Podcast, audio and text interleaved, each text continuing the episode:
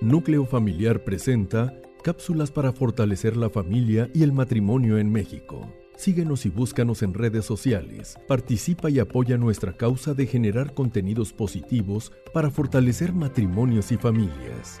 Recuerda y demuéstralo. La familia es primero.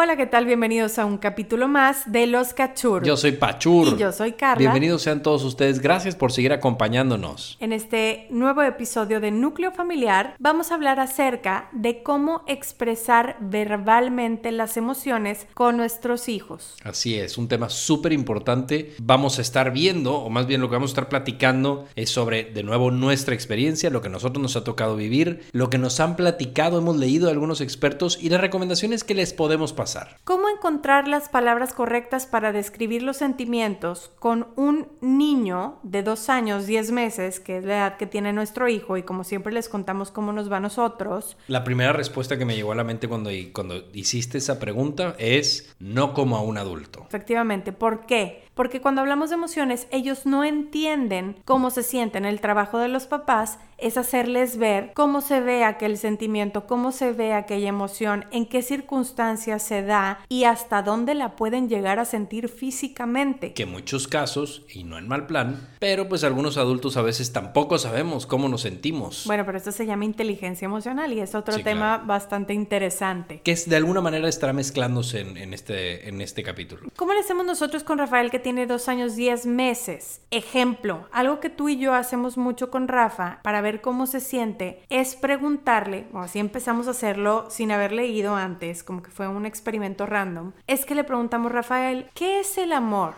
Sí. Bueno, le preguntamos me huele a manada. La verdad es que preguntaste eso, le preguntaste a Rafael, ¿qué es el amor? Y yo, madre mía, este niño va a empezar así aristotélico, ¿no? De que, bueno, pues el amor son dos almas que al final de la vida se unen y cosas así. Y como responde un niño, es muy sencillo. ¿Qué fue lo que respondió Rafael? ¿Te acuerdas? Sí, me acuerdo que dijo el piano. Ah, el chocolate. No, eso dijo cuando le pregunté qué es felicidad. Ah, exactamente, era, ¿qué es el amor? Y dijo, el piano. Ajá. Y luego, ¿qué es felicidad? Y dijo, el chocolate. Eso es, sí, ya me acuerdo. Entonces ahí nos dimos cuenta. Que va a ser músico gordo. Que va a ser un músico gordo, no. que, tenemos idea de las cosas que él puede llegar a disfrutar y lo sencillamente feliz que puede hacerle la comida como nosotros. Y también la misma definición del amor, pues todavía no la entiende. Pero eso lo hace sentir amado. Exactamente. ¿sí? Cuando toca el piano, cuando nosotros le tocamos el piano, cuando le cantamos, la música. Y parte de, de las definiciones que van agarrando los niños, porque esto es bien importante, de grandes, en automático, de adultos, nos dicen amor y luego luego podemos asociar en es algo bueno o es algo algo malo. Y nosotros ya sabemos que es bueno. Tomemos en cuenta que en especial desde chiquitos apenas están empezando a catalogar si las, si las emociones están bien ubicadas o están un poquito mal ubicadas, en qué momento están bien y en qué momento tal vez no. También otra cosa que puedes hacer, y que esto ya lo había leído antes y ya lo había visto con varias amigas bloggers que tengo, es que ellas ponen en una cartulina, en un foamy, en una, en una hoja simple, como las cinco principales emociones. Ah, sí, te voy a hacer eso. ¿Cuáles son las cinco principales emociones? Hoy hice ese ejercicio en la mañana con Rafael. Son las de intensamente, las de la película Intensamente. Sí. Furia o enojo, este, felicidad o alegría, miedo, disgusto y tristeza. Entonces pones esas emociones, obviamente para la edad que tengan tus hijos. En este caso, Rafael le puse literal la happy face, la sad face con lagrimitas, el enojado, el que tenía sueño, o sea, yo le inventé un poquito más de acuerdo a lo que él conoce como sentimiento, como emoción, como el feeling, Cómo va asociando cómo se ha sentido en algunas ocasiones. Exacto, y fue muy fácil porque las empecé a dibujar y me dijo, así me siento hoy, y le apuntó a Happy. O sea, él solito me contestó el ejercicio sin yo haberle hecho la propuesta de dime cómo te sientes hoy. O sea, él me dijo, este soy yo, happy. Qué padre. Entonces le dije, ¿así te sientes hoy? Sí. Más tarde se enojó conmigo porque no me acuerdo, no le di tal cosa y agarró la carita de sad o de tristeza y me dijo, así estoy ahorita. Hmm. Y me empezó a hacer el sonido de perrito que trae de moda de... Ah, sí, es horrible, sí. de verdad. Pero bueno, eso es lo importante. Estaba reconociendo la emoción de acuerdo a lo que estaba sintiendo o a lo que estaba pasando entre nosotros. Otra razón de por qué es más fácil es porque tú dibujaste muy bonito porque vi los dibujos. Si yo voy a hacer ese dibujo con mi hijo me va a salir horrible, así que prefiero no, y, imprimir fue una actividad, fue una actividad en la que decidí matar dos pájaros de un tiro. Estábamos estudiando las emociones, por así decirlo, y al mismo tiempo él estaba pintando y él estaba haciendo otra cosa que no sea ver la tele todo el tiempo. Sí, claro, no, y estuvo y estuvo bien. Y hablando de televisión, hay otra manera en la que se puede poner en práctica esto de las emociones y tú lo has hecho muy bien, viendo una caricatura muy padre porque te enseña acerca de inteligencia emocional y de valores familiares, que es la de Daniel el Tigre. Daniel el Tigre. Qué padre caricatura, me encanta. Por ejemplo, cuando Rafael se enoja, tú le cantas una canción, ¿nos puedes deleitar con tu No, bueno, antes de cantar la canción, sí hay una parte que me puse a pensar cuando estábamos viendo este, la preparación para este tema. Era, en efecto, vaya, a veces no suena como un reto tomarnos el tiempo para explicarle a nuestros hijos sus emociones. Pero en el día a día y en el todo lo que hay que hacer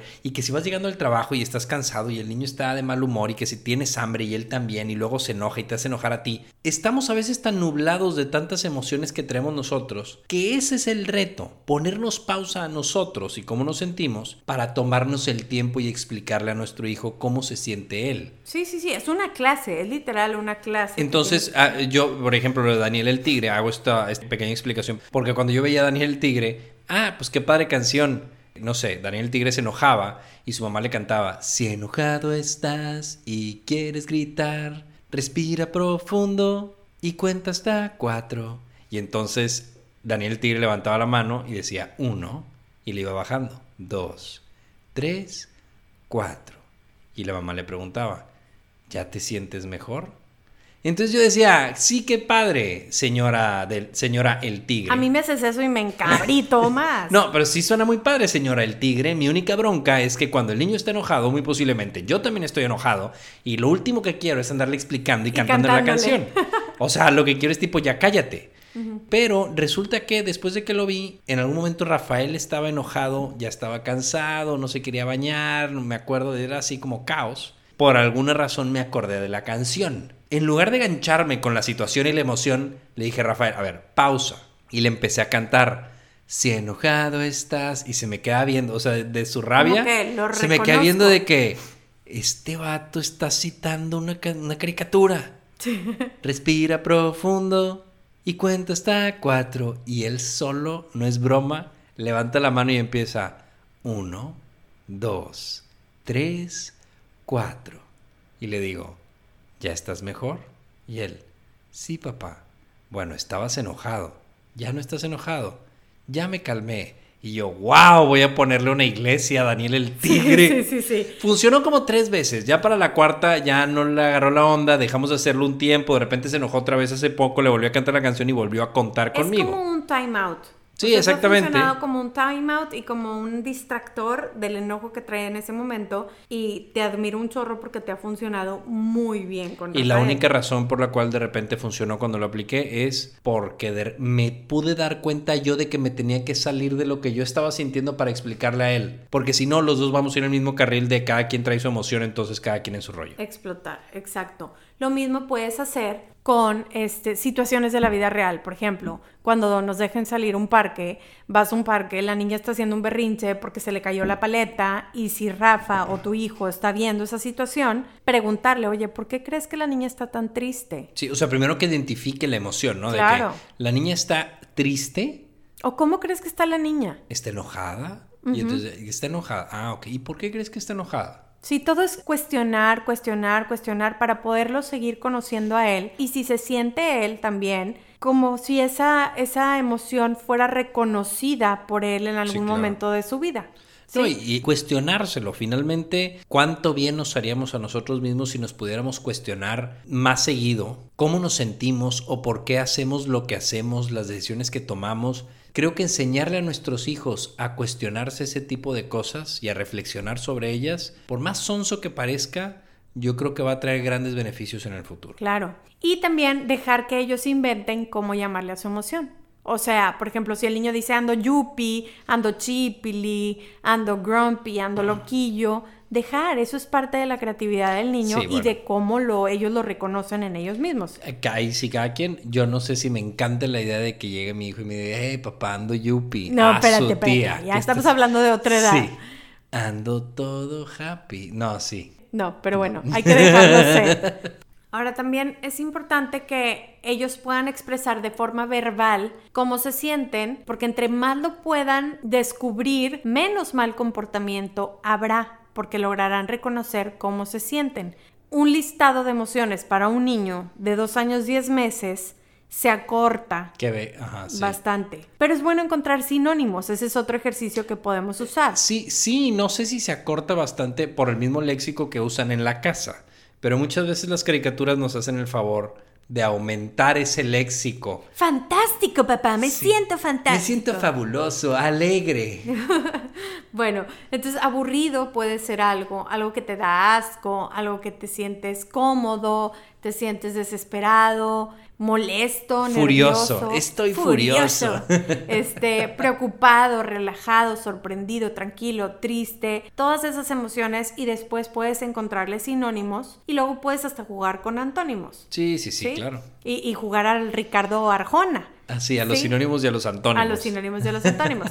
Ahora, ¿cómo conectar con tu hijo o hija? Pues mostrando que te interesa, Claro. Cuando tú te interesas por ellos, ellos se dan cuenta. Y también se dan cuenta cuando estás haciendo las cosas porque tienes que cumplir. Como fake. De que, ah, sí, qué bonito tu sí, que la, que la, tienes que forzar. Y también se dan cuenta cuando le echas ganas. Claro. O sea, por ejemplo, de nuevo, volviendo al tema de salirse de uno mismo en una situación bastante emocional, salirse de uno mismo para explicarle al hijo eso, eso también se nota y lo van a notar. Un tip muy padre de cómo conectar con tu hijo es, son preguntas que le puedes hacer. Por ejemplo, te sientes y le das dos opciones. Si en ese momento tu hijo se encuentra enojado, por así decirlo, tú le dices, ¿te sientes triste o enojado? Entonces él puede escoger una de las dos. ¿Qué te asusta? ¿Qué te da miedo? Oye, ¿necesitas un abrazo? Ese tipo de, preguntas puedes hacerle, por ejemplo, hoy le pregunté a Rafa, ¿en dónde, en qué parte del cuerpo sientes felicidad? O sientes alegría o te sientes happy. Ah, sí, le preguntaste y se agarró los cachetes. Y se agarró los cachetes. O sea, de tanto sonreír le duelen los cachetes. Sí, claro. O en dónde te duele cuando... O dónde sientes cuando estás enojado. Exacto. Y se agarró el, estómago. Y se agarró el estómago. Entonces, ¿qué natural es la respuesta del niño ante las emociones? Y algunas de las declaraciones que puedes hacer para conectar con tu hijo, aparte de las preguntas que ya mencionamos, es, quiero saber qué te pasó para ayudarte.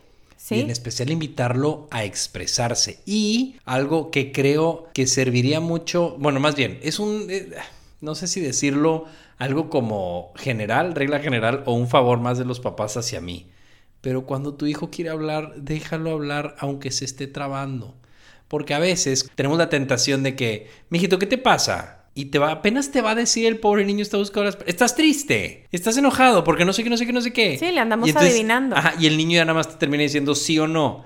Déjalo que hable, aunque se tarde, quédatele viendo, que saque lo que trae. Ese es un muy eh, buen tip. De nuevo, no sé si es más para mí porque a veces me trauma cuando los papás hacen eso. Yo creo que me lo estás diciendo a mí. Es personal esto. No voy a confirmar ni negar nada. Este, no, pero en serio, creo que eh, creo que sería un tip que ayuda, no tengo manera de comprobarlo, pero sí mostrar ese interés por cómo nos sentimos y el interés principalmente se muestra escuchando. Sí. ¿Qué te pasa? ¿Qué sientes? Y déjalo hablar. ¿O qué te hizo enojar? Por más, por más bajito que hable o por más lento que se esté tardando, dale su tiempo. Ponerte a su nivel también. Mirarlo. Entenderlo. Entenderlo y escucharlo y que se sienta que tú lo estás validando en sus emociones. Me imagino que esto fue muy difícil para ti. Me puedo imaginar lo triste que te sientes. Entiendo que estás triste. Entiendo. Y luego ya le puedes explicar, pero esto o es que esto otro invitarlos a escuchar a sus hijos cuando, les, cuando ustedes mismos hacen las preguntas, eh, que se expresen por completo, que saquen las palabras que traen. Yo quiero cerrar esto con una frase